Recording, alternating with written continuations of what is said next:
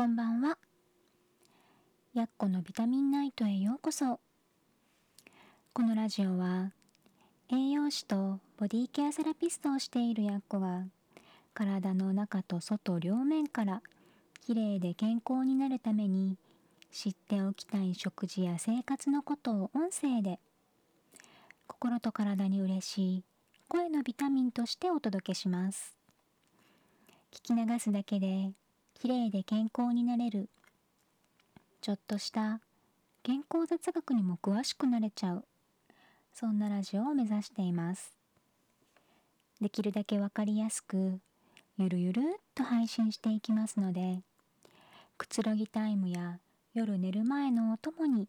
聞いていただければ嬉しいです。さて今日も一日お疲れ様でした。寝る前のひとときちょっとだけお付き合いくださいね。と今日は12月28日そろそろ今年も終わりますね。とちょうど昨日お友達とあのお正月料理の話をしてたんですね。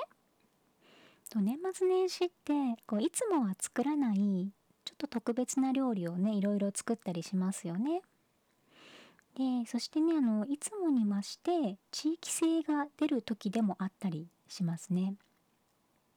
とその代表的なのがお雑煮なんですよ。とあなたのお家のお雑煮ってどんなお雑煮ですか？きっとねこう自分の家とか、まあ、地域のお雑煮が一般的なお雑煮って思ってる人が多いと思うんですけどこう一般的って何？っていうほど日本中のいろんな地域を見てみるとお雑煮って違うんですよね。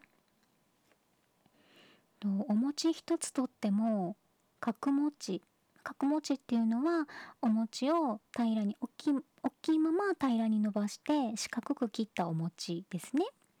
うん、この角餅のところもあれば丸餅と鏡餅を作る時みたいに一つずつね丸めたお餅のことですね。これが標準のところもあるし中にはあんこが入ったあんころ餅でお雑煮を作るっていうところもあるんですよね。まあ、代表的なのが香川県のあんころ餅に白味噌っていうお雑煮。ま、私食べたことがないのでどんな味か想像がつかないんですけど甘いのかな？しょっぱいのかな？こうお味噌仕立ての中のお汁の中にこう甘いお餅ってどんな感じなんでしょうね？あの食べたことある人いたらというか香川やその周りの人ですよね？是非教えてください。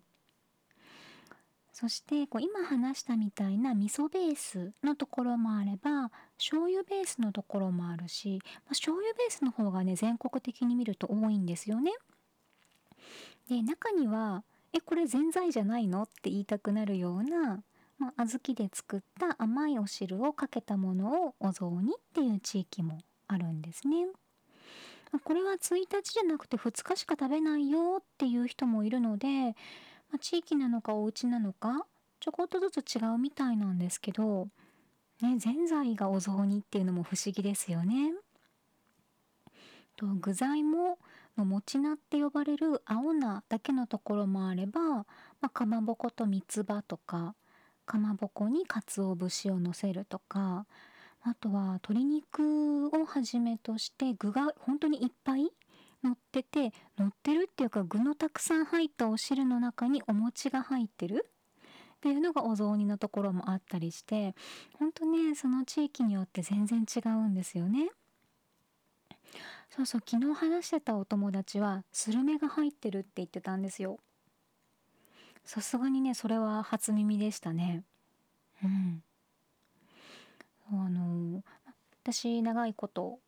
10年ぐらい個別指導とかね、まあ、その前は産婦人科だったりとかでいろんな人と食事の話をするんですけど普段はね下流のだしの素を、まあ、手軽だからって愛用しててもお雑煮の時だけはしっかりだしを取るって人がね結構いたりしてこうなんとなくお正月のお雑煮って特別なのかなって、うん、思った覚えがありますね。でおせちは作らないしわざわざ買ったりもしないけどお雑煮だけは作るって言ってた人もいましたね。うんまあ、核家族化がね進んでるのででしかも今年は特にコロナの影響もあって帰省しない人が多いんじゃないかな。うん、ってなるとこういうねお家のお雑煮も受け継がれていくことがもしかしたらなくなるかもしれませんよね。そうすると今度は今の家ごとに新しいお雑煮文化が生まれるのかなとか考えちゃうけどうんそれはそれで興味深いかもしれませんね。とお雑煮だけじゃなくってお正月ってお餅をたくさん食べますよね。実はお餅ってご飯に比べるとすごく消化吸収されやすいんですよね。それはご飯っていうのは粒々があるじゃないですか。なのでそれをきちんと口の中で噛んでドロドロにして胃に送ってっていう風にやりますよね。まあ、噛む回数が少ないとそれだけ消化吸収しにくくて胃や腸に負担がかかるっていうのはそういうことなんですよね粒々があるからなんですよ。でもお餅っていうのは蒸したもち米を、まあ、粒がなくなるまで滑らかになるまでついてもうもっちもちにしちゃいますよね。うん、なのですごく消化吸収されやすいんです。えー、そういうことから昔はねあの授乳中のママさんによくお乳が出るようにお餅食べなさいって言われてた時代があったんですね。まあ、実際に産婦人科に勤めてる時にあのおばあちゃんにそうやって言われてお餅をすごい出されたんですっていうあのお母さんとかいたんですけどただねそれっていうのは栄養状態が悪かった頃の話なんですね。から20年近く前のえーと、30代ぐらいのママさんのおばあちゃんなのでかなり昔の話ですよね。うん、栄養状態が悪かった時っていうのはやっぱりお乳の出がね悪いっていうことの理由の一つに栄養が足りないってことがあったので、まあ、早く消化吸収されるお餅を食べなさいって言われてたんですけど今って栄養状態すごく良くなってきてますよね、まあ、栄養状態というよりは糖質とか脂質とかはすごく取りすぎなぐらい取っている。なのでそこで一気に糖質として吸収されるお餅を食べてしまうともう乳腺炎一直線ですよね。お乳が詰まっちゃいます。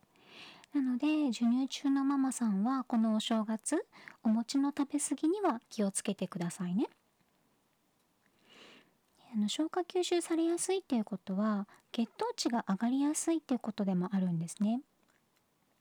なのであの血糖値を上がりにくくするためにはっていうのはね今までにも何度かお話をしてきてるんですけど食物繊維の多い野菜を先に食べるとかね汁物を先に口にするとか、うん、そういう工夫をすることで急激な血糖値の上昇を防ぐことができるので、まあ、おせちの中の煮物とかあとはまサラダとかが出るお家だったらサラダとかうんタンパク質とかでもいいので伊達巻きとかでもいいですよね先に別のものをちょっとつまんでからお雑煮に行くっていう感じにちょっとね工夫をしてみてほしいなって思います私は今年の年末年始一人だしお雑煮はいいかなって思ってたんですけどなんか喋ってたら食べたくなってきちゃいましたね。うん、なので明日はちょっとお餅を買いに行こうかなって思ってます。とあなたのお家のお雑煮はどんなお雑煮ですか？そしてお雑煮以外ではどんな風にお餅を食べるのが好きですか？教えてもらえると嬉しいです。では今日も最後までお付き合いくださりありがとうございました。ゆっくり休んでくださいね。それではおやすみなさい。